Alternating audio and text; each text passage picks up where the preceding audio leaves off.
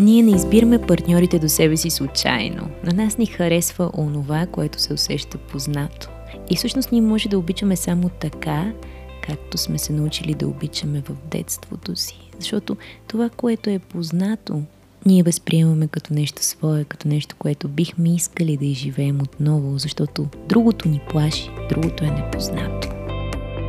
И така, нашето подсъзнание започва да диктува избора ни на партньор и оформя нашия стил на привързаност. И тази вечер ще разкрием какви са стиловете на привързаност и как бихме могли да излекуваме нашия стил в случай, че попадаме в отношения, които са токсични, които ни натоварват. Така че днес е време да променим всичко това. И нека директно да стартираме с темата. Имаме четири стилове на привързаност в психологията, един от които е така нареченият сигурен стил на привързаност, в който човекът може да бъде уязвим и може да приеме отхвърлянето. Той не се страхува от него, знае, че ще го преживее, знае, че онова, което търси, винаги е било в него. И единственият повод да иска партньор е просто да споделя това, което има. Нека преминем към така наречените несигурни стилове на привързаност. Те са три на брой, не са чак толкова много, нали? Но те си имат своите специфики и са много-много често срещани в днешно време, защото хората някак си са се дистанцирали от себе си, от емоциите си, от другите и им е трудно да се споделят както преди. Първият стил, с който бих искала да стартираме е така нареченият тревожен стил на привързаност – защо с него? Защото е един от най-най-често срещаните в момента. Това са хора, които обикновенно бързо се свързват с другите емоционално. Те не го правят постепенно, не разлисват себе си лека по лека, а искат да дадат всичко, за да могат да са сигурни, че другият ще остане при тях. Но всъщност това има обратният ефект. Когато човек твърде много идеализира чуждото, той губи своя център. И всъщност точно това се случва, от което най-много те се страхуват. Да не бъдат изоставени, да не бъдат отхвърлени. И много често привличат към себе си партньори от вторият стил на привързаност, за който ще си говорим. И това е така нареченият отбягващ стил на привързаност. Това са хора, които имат нужда от емоционална близост, но бягат от нея, страхуват се, смятат, че може би не я заслужават, че може би ще бъде тук за малко. И после какво ще правят, когато останат сами. И така като котка и мишка се събират тия два стила на привързаност и всеки захранва страховете на другия. Но смисълът на тия взаимоотношения е те да бъдат огледало, да събудят от човека осъзнаването, че може би не бива да се страхуваме толкова много, че може би трябва да открием своя център и всичко това е възможно.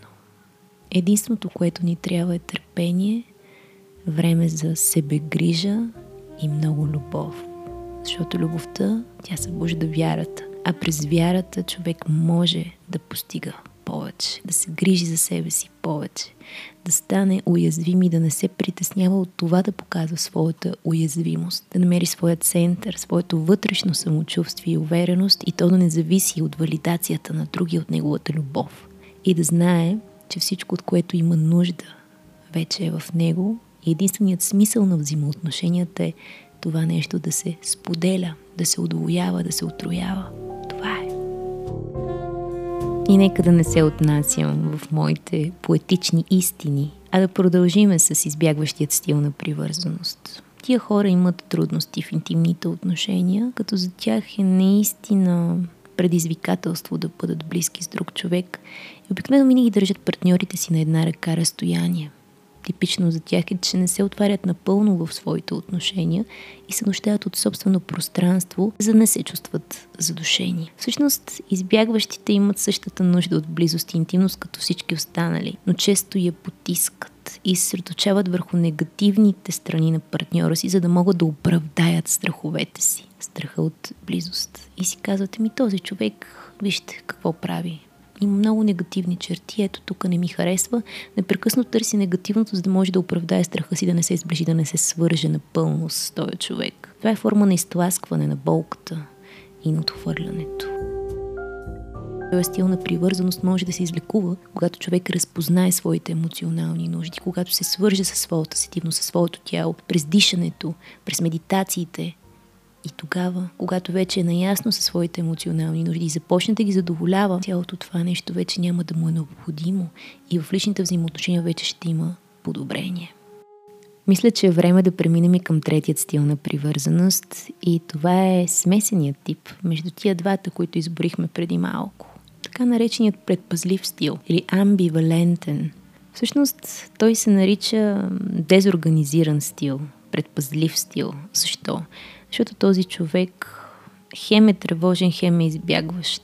И това е най-рядко срещания тип привързаност. Наблюдава се само при 4-5% от населението. И слава Богу. Защото тия хора имат ниска себеоценка им е трудно да се сближат с друг човек. Често са така наречените самотници.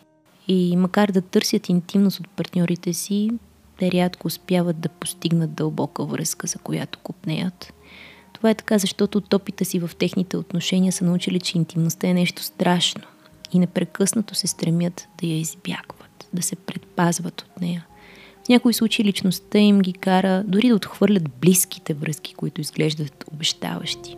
В детството на тези хора е имало непрекъснато неглижиране на техните нужди. Никой не им е обръщал внимание. Там интимност е отсъствала. И точно за това е станала непозната. Страшна, поради тая причина, защото е непозната.